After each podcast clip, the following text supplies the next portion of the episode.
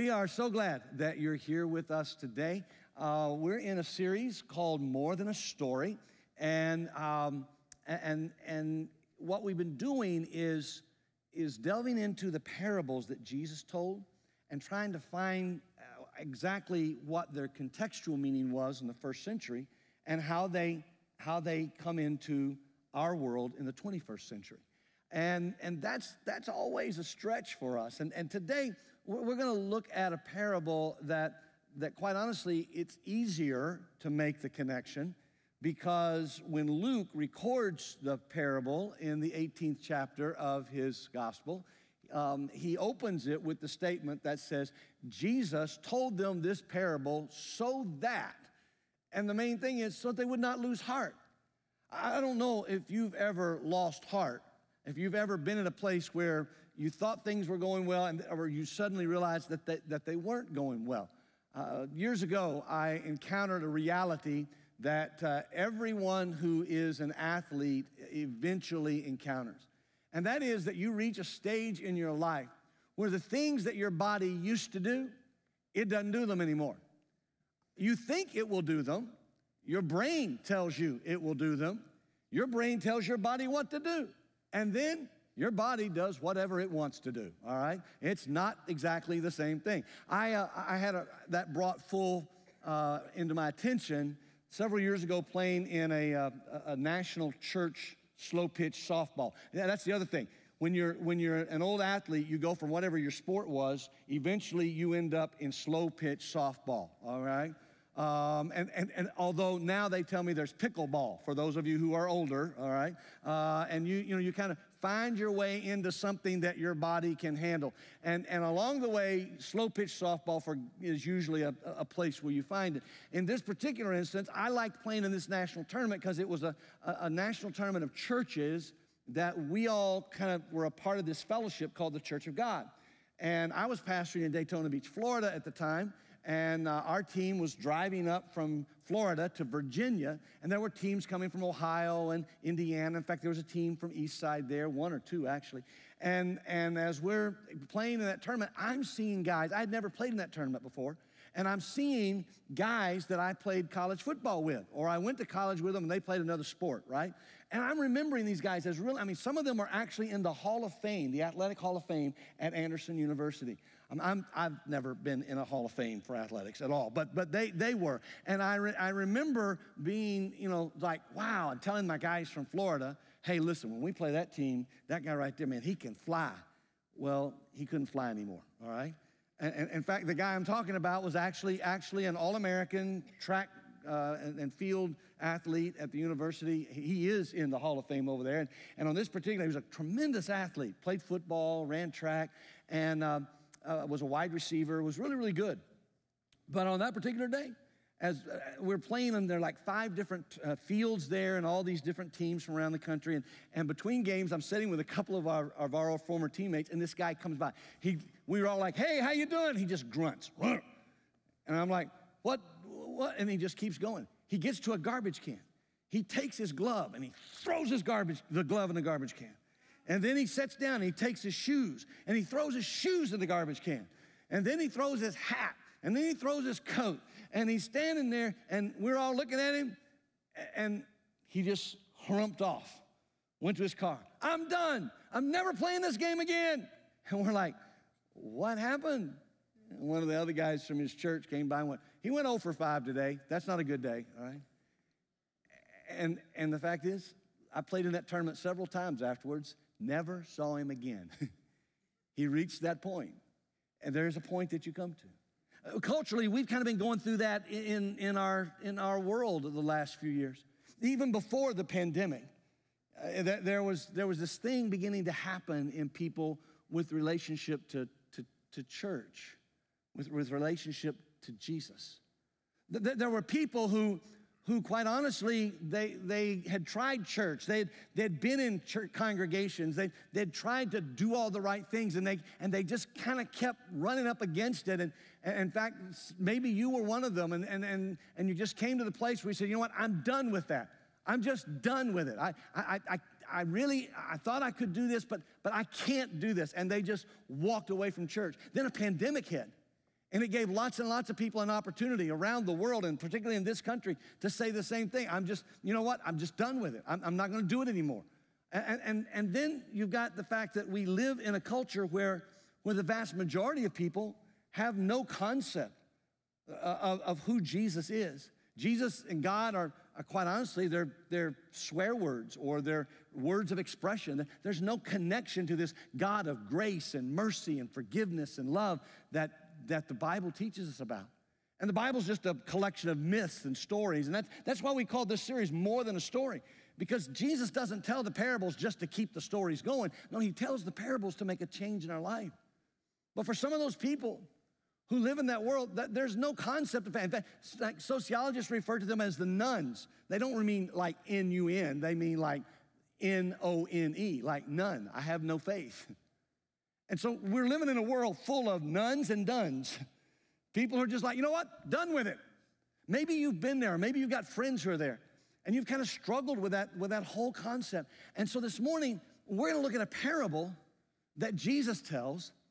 And when Luke records it, Luke tells us exactly why Jesus told the parable.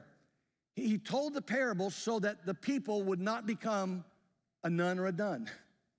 He told the parable so that so those who had faith in Jesus Christ would not be people who came to a place where they said, you know what, I've been trying and trying and trying to do this on my own, and I'm done with it. Or they would be people who, who never heard about Jesus. And so they, they, they have decided this is all irrelevant to me. And instead, instead we've, you know, we, we've come to the place where we understand who Jesus is. Now, for some of you, you, you may look at me and say, Pastor, those are overgeneralizations. Yeah, I know. I know. But I know that also, when you're living in this kind of culture, you've got to acknowledge the shift. I mean, when I, when I first became a senior pastor, I was in Chattanooga, Tennessee. And in Chattanooga, Tennessee, in the, in the 80s, when I was a, a young, young pastor, and they would, you know, th- th- let me tell you about Chattanooga in those days. In those days, if you didn't go to church, this is how, this is how, we called it the belt buckle of the Bible belt in Chattanooga. If you didn't go to church, but you wanted to go out to a restaurant for lunch, you dressed up like you went to church so everybody thought you would go to church, right? They just, I mean, it was just that kind of thing. You, you wanted everybody to think. Well, now we live in a culture where nobody cares. God did me a favor when He moved me from Chattanooga to Daytona Beach, Florida. I got to Daytona Beach. People don't even care what they wear into church, okay? I mean, they're just like, I'll just wear whatever I want to wear. And there's this, there's this sense in which when we start looking at our world and looking at our reaction to it, we need to hear this parable. If you've got a Bible, you can turn with me, or if not, you'd like one, there's one in the, the rack in the chair in front of you. Just if you can reach out and take that, or the words will be on the screen, you can read along with me. But I'd like you to hear this parable because it's a, it's a parable for people who are either none or done, and they need to hear that God loves them. And you may need to hear that today. Listen. And Jesus told them a parable to the effect that they ought always to pray and not lose heart. He said, In a certain city there was a judge who neither feared God nor respected humanity. And there was a widow in that city who kept coming to him and saying, Give me justice against my adversary. For a while he refused, but afterward he said to himself, Though I neither fear God nor respect humanity, Yet because this widow keeps bothering me, I will give her justice so that she will not beat me down by her continual coming. And the Lord said, Jesus said, Hear what the unrighteous judge says. And will not God give justice to his elect, his people, his children, who cry to him day and night? Will he delay long over them? I tell you, he will give justice to them speedily. Nevertheless, when the Son of Man comes, will he find faith left on the earth? See, Jesus tells this parable so that we will not become people who lose heart, people who stop trying to connect with him. And for people who've never connected with him, he, he tells this parable to invite them into that connection. If that's you today, this is a parable of invitation. If you're one of the people who just, I'm done with it, I'm tired of it, or you're on the place of trying to figure that out, you've got to know this is a parable about what it means to stay connected to God.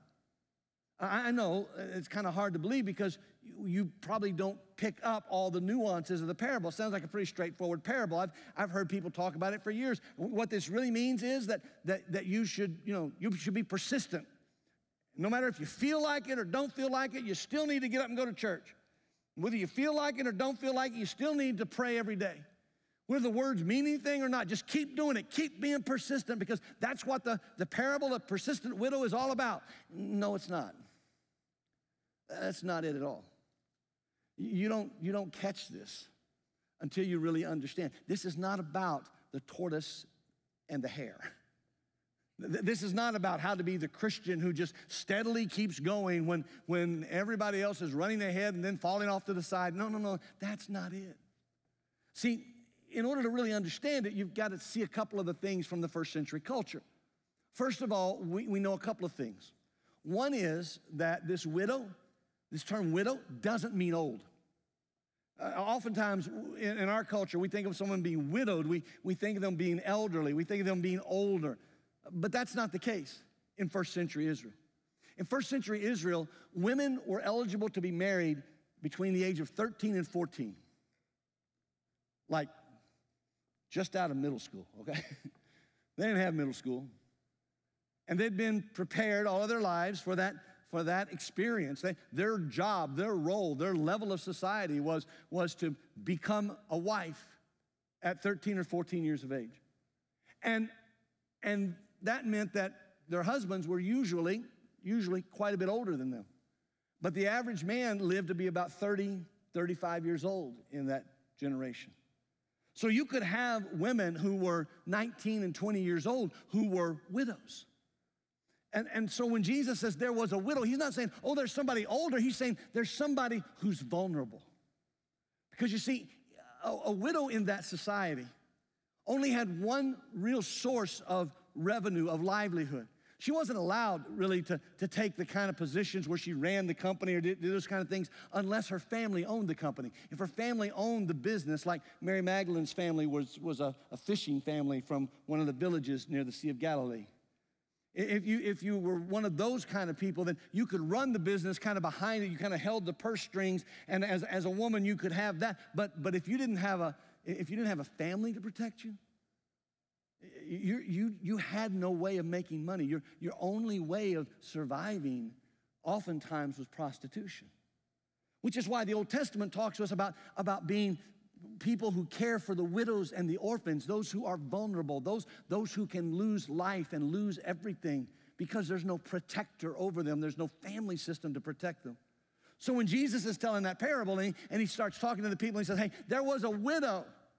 Th- their image was a vulnerable person, someone that should be taken care of, but she's not being taken care of. And so she's going to this judge to present her case. But the, the, but the deal is, once Jesus says she went before a judge, it said something else to the people in the first century.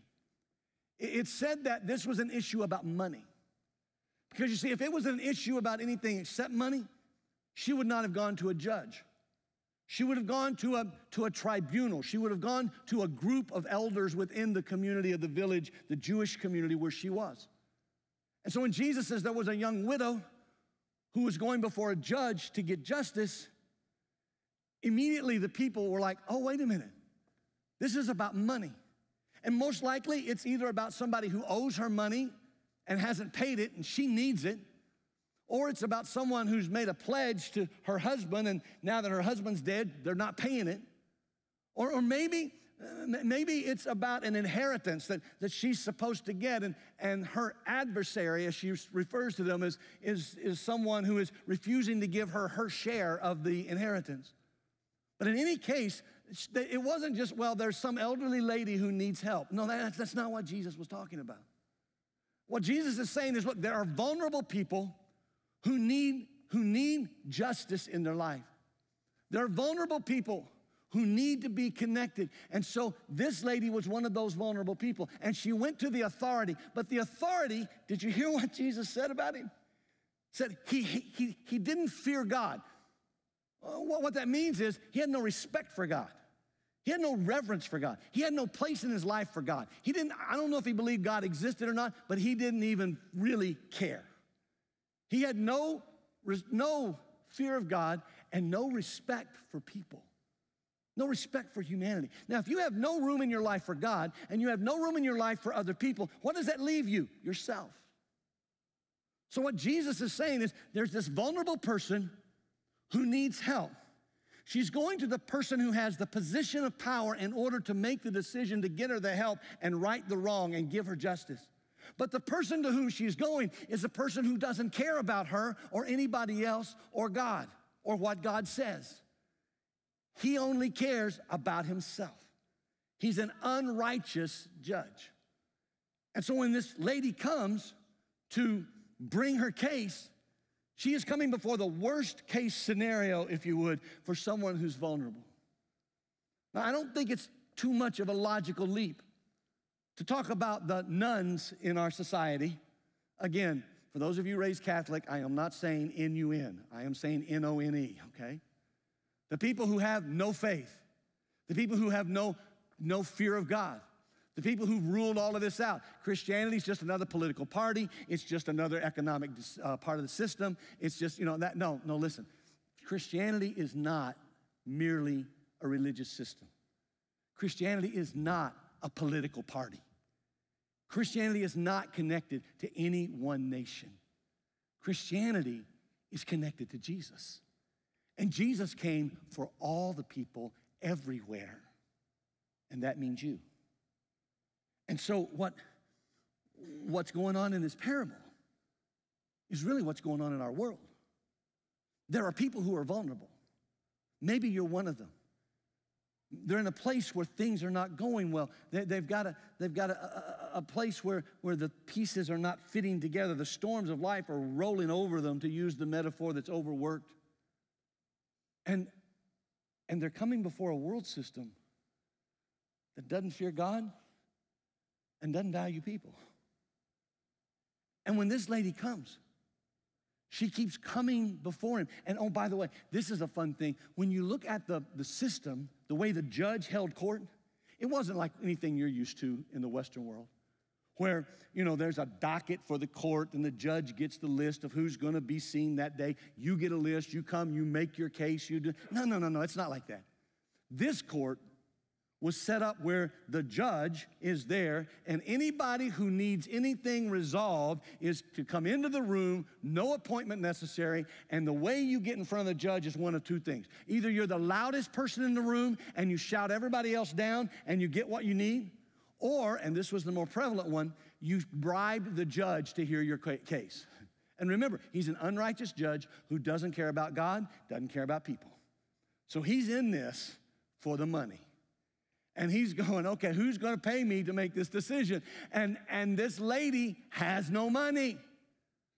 She has no resources, or else she wouldn't be there. She's there about money. And so, what does she do? She goes every day.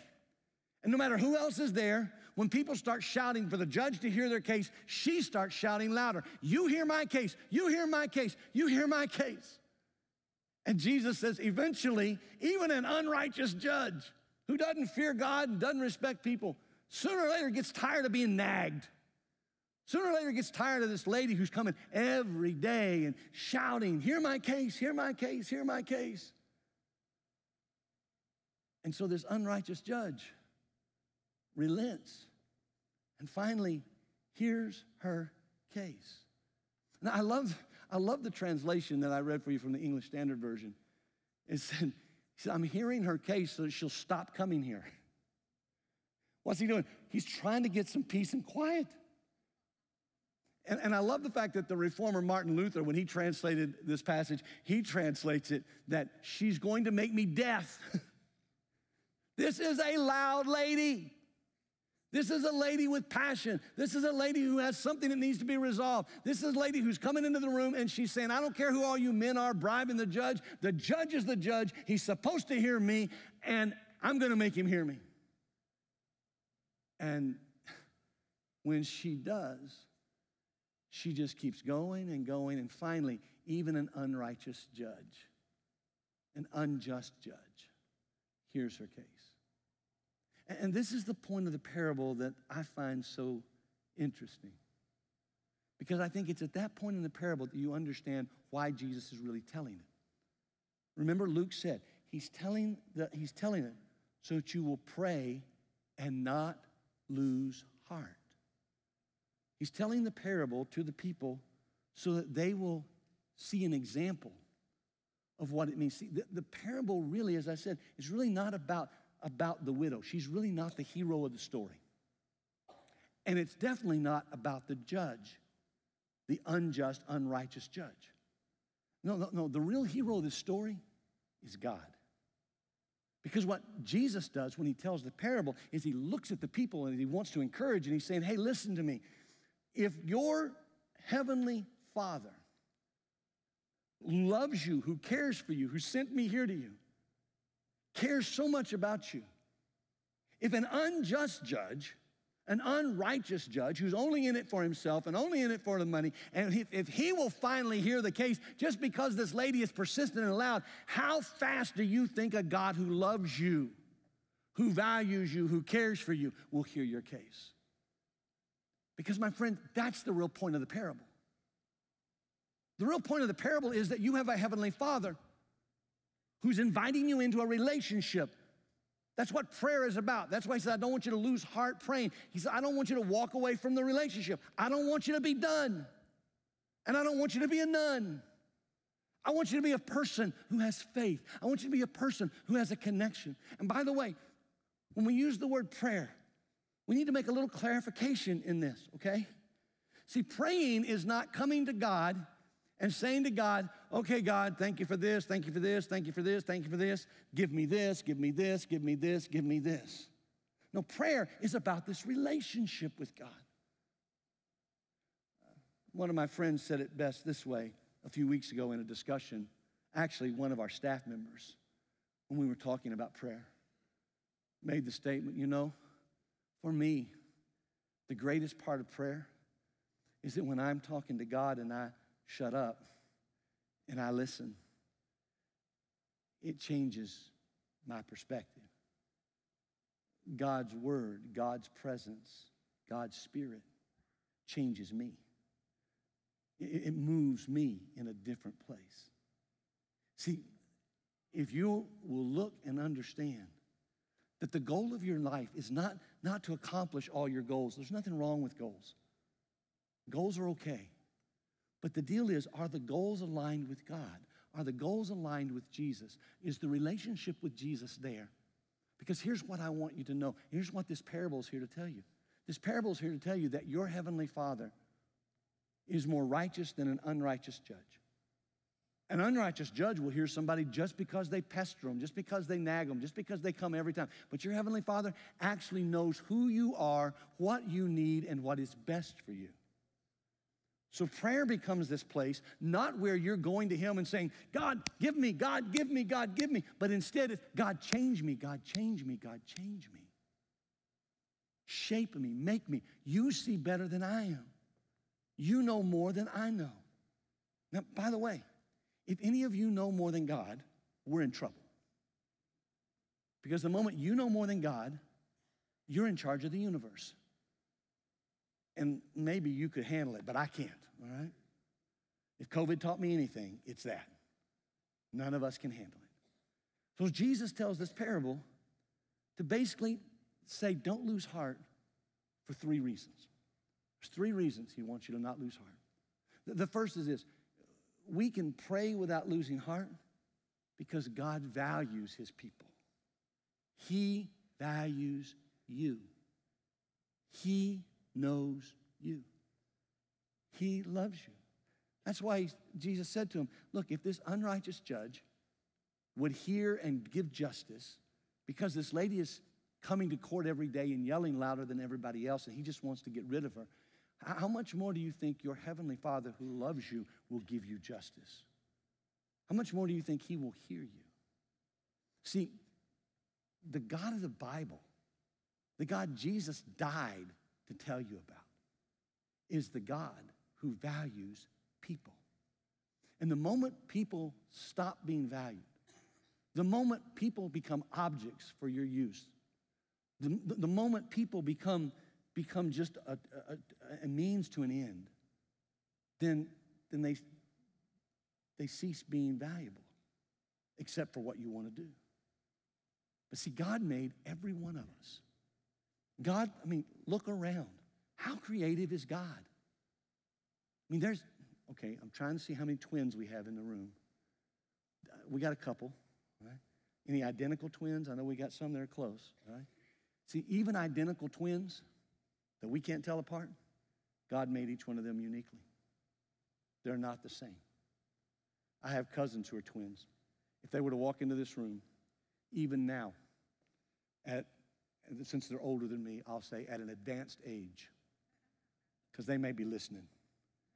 And when, when, when they walked in the room, you couldn't tell them apart, except for one thing. One of them has a different colored iris in his left eye than the other one. That's the only way you can tell. The color of his eye is different. And, and, and, and it, they, oh, trust me, they played all kinds of tricks growing up. But they're each made in the image of God.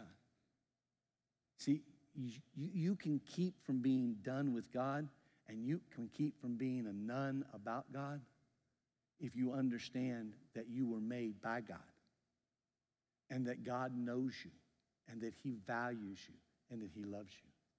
But we can also we can also pray without losing heart, not just because God values us, but because God gives justice.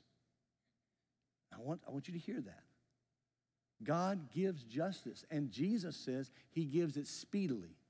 Now, I want you to hear God's speedy is not your speedy. Your speedy is like, I want it now, I want it yesterday. And God's justice is not your justice. Because your justice is, is designed to get what you want, and God's justice is designed to do what you need. And there's a totally different thing. And I know that for some of us, particularly this month, in February, which our culture has set aside for us to remember Black History Month, for us to value the contributions that have been made by people of color into our culture here in this country and around the world. And I encourage you, I encourage you to discover some of that. To, to the next time you ride an elevator, understand it was a black man who invented that technology.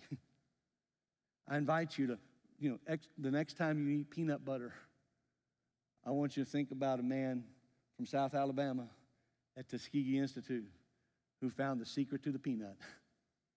I want you to understand those contributions, but here's what I also want you to understand I want you to understand that the injustice that has been done to people of color, brown, black, Asian American, whatever it is, some of you who even are part of a, of a privileged position in culture have faced injustice. Any person who faces injustice, Jesus tells us that God will bring justice. He will always bring justice. The difference is his solvent to injustice is different than your solution to injustice.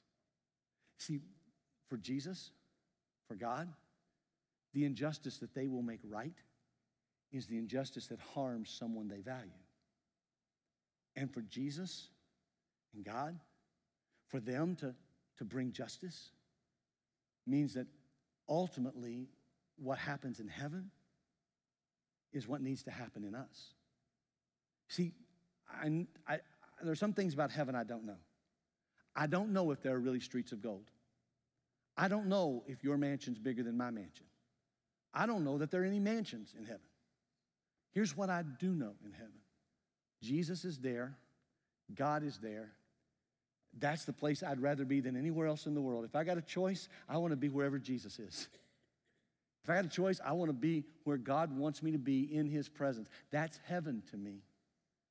But I also want you to know there's one other thing I know sin can never enter there because it's a place of complete justice. It's a place of complete peace. It's a place of complete healing and wholeness.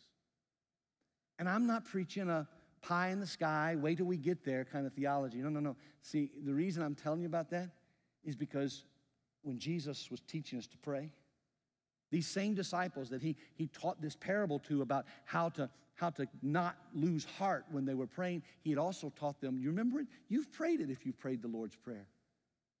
You remember that part? The part that says, Your kingdom come, your will be done on earth as it is in heaven. See, Jesus is teaching us if we pray, if we come before Him, if we don't lose heart, if we continue to seek His will, if we continue to seek His face, if we continue to seek His heart, we continue to be people in whom justice comes and injustice fades. And you and I become partakers in the kingdom of God right now, today, in His presence. Because you see, there was this unjust judge and this vulnerable widow. And even an unjust judge would give justice to a vulnerable widow because she just kept yelling for justice. And if an unjust, unrighteous judge could do that for someone he didn't even value because he didn't fear God and he didn't respect people,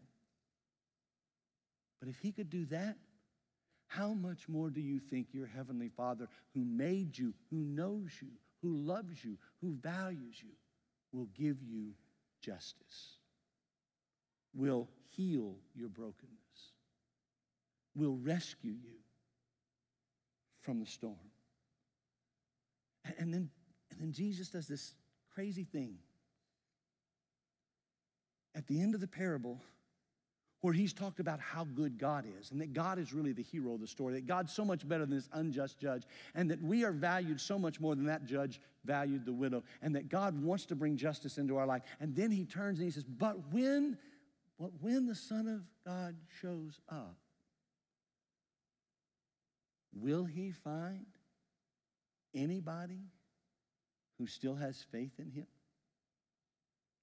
See, we we can pray without losing heart. We can grow into who God wants us to be because He values us, because He will give justice, but also because He's looking for people of faith. He's looking for faithful people. And guess what? He's looking for you. He's looking for me whether you're on campus or online or later on demand, wherever you are, whoever you are, the God of the universe, the creator of everything, the sender of Jesus to be your Savior and mine, that God, that God is looking for people who want to stay in connection with Him. Which is why Jesus on the night before he died, gathered with those who were closest to him, gathered with men and women who had laughed with him and cried with him, who had watched him do miracles, who had gathered around him in prayer. And they gathered to do what they had done every year of their life as Jewish people to take the Passover meal to celebrate the fact that God had delivered their ancestors out of slavery in Egypt and brought them through the, the parting of the Red Sea and, and through the desert years, and, and that He had delivered them and provided for them. And every year, as they'd gathered, they'd heard that story and gone through the ritual, but to be honest with you, it, it kind of lost its real meaning for some of them. They were kind of done. And there were some of them who never really got it anyway, they were kind of none. But Jesus looked at all of them, both the nones and the dones, and he said, You know what? There's more to this than meets the eye. And I want to give you something that'll help you remember how valuable you are to God. And so he took the, the cup. There were several cups that they would, that they would take. One was called the cup of salvation. And as he, as he looked at that cup, he thought, you know what? That'll help. And then he looked at the bread, the unleavened bread that had been prepared in detail, and the recipe passed down for generations on exactly how to prepare this bread. And, and it had been prepared, and he said, You know what? That, that'll do. And in the midst of that meal that they had come to do what they always knew how to do, he, he gave them a totally different meaning. He said, Look, this bread that you're always eating, celebrating the fact that God provided manna for us in the desert for our ancestors and sustained us, from now on, here's what I want you to know this bread is a symbol of my body. Tomorrow, I'm going to let them take this body and I'm going to let them stretch it out on a cross and I'm going to let them crucify me and I'm going to die. On the third day, I'm going to be resurrected. But what I want you to know is every time you see unleavened bread, every time you sit down to eat it and you have it, I want you to remember not just that God provides for his people in the desert, but that I came to provide salvation for you. And, and this cup, this cup that we use to celebrate the salvation that came to us because our ancestors took the blood of lambs and put it on the doorpost of their homes so that there was a passing over of them when the firstborn of Egypt were all killed. I want you to know that's no longer the greatest thing in the world. The greatest thing in the world now is that tomorrow I'm going to be stretched out on that cross, and when I give them this body, which is symbolized by the bread, I'm going to let them completely ravage it and I'm going to shed my blood. And the blood is going to flow from my head and from my hands and from my feet and from my side, and it's going to go all over me. And it's going to do that because it is shed so that you will know how valuable you are to God. So that you will know that God will ultimately bring justice in your life, that God will bring healing in your life, that God will bring wholeness in your life. And so every time you eat this bread and every time you drink this cup, I want you to remember me.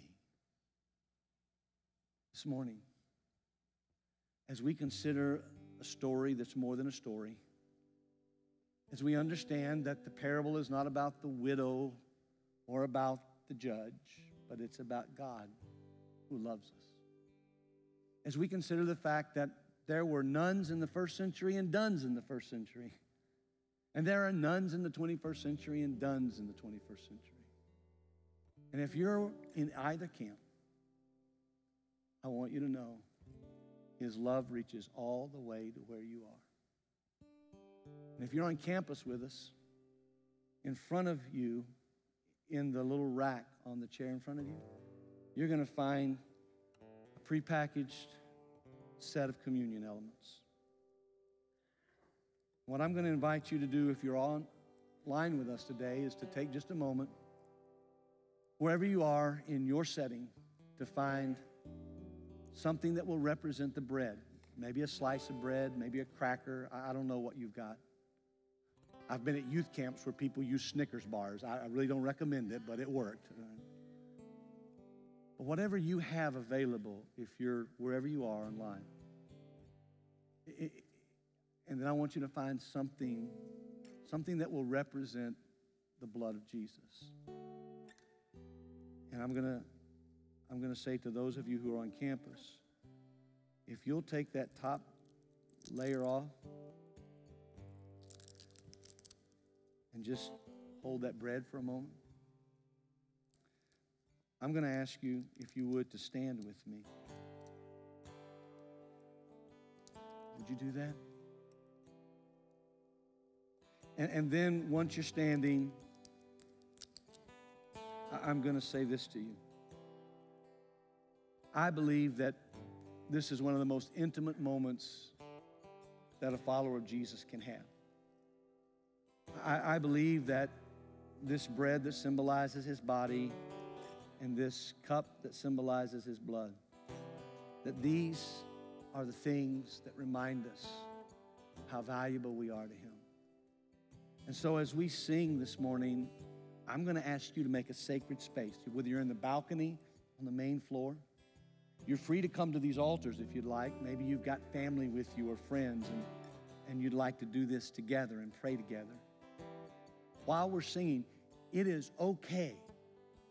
You have permission to leave where you are and come down to one of these altars as a group of friends or as a family, or maybe just by yourself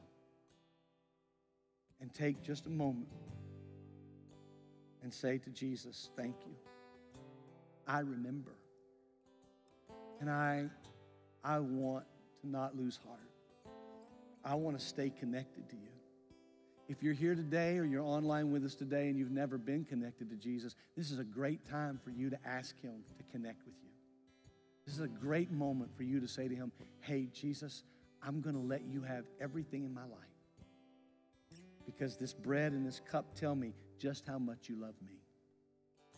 And so as we sing, I invite you, whenever you're ready, however you're ready, to take a sacred moment with God. When the song's over, I'm going to come back up and pray for all of us. But, but right now, I invite you to make this your time to pray, your time to know that you are valuable that His justice will come, that His healing is right here for you, that He loves you so, so much, and that you can have faith in Him because He has faith in you. Let's worship together.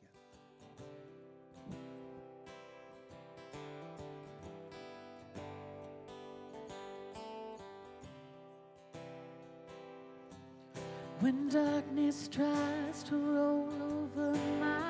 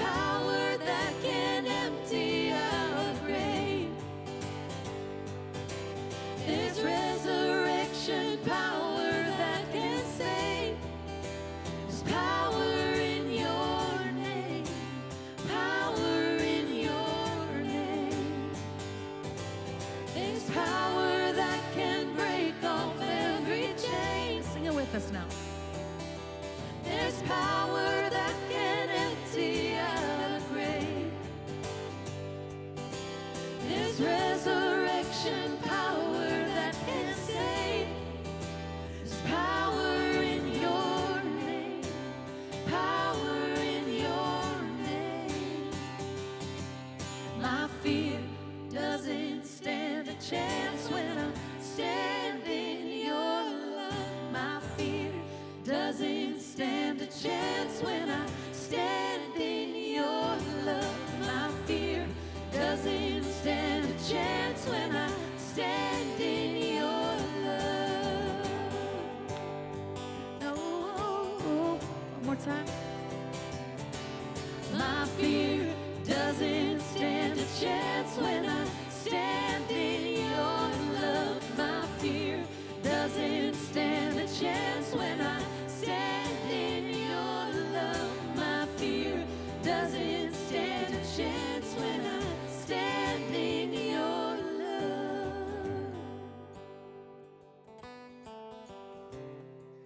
Would you pray with me?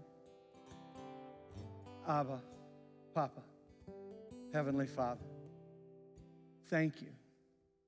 Thank you for sending your Son, Jesus Christ, to let us know just how valuable we are to you.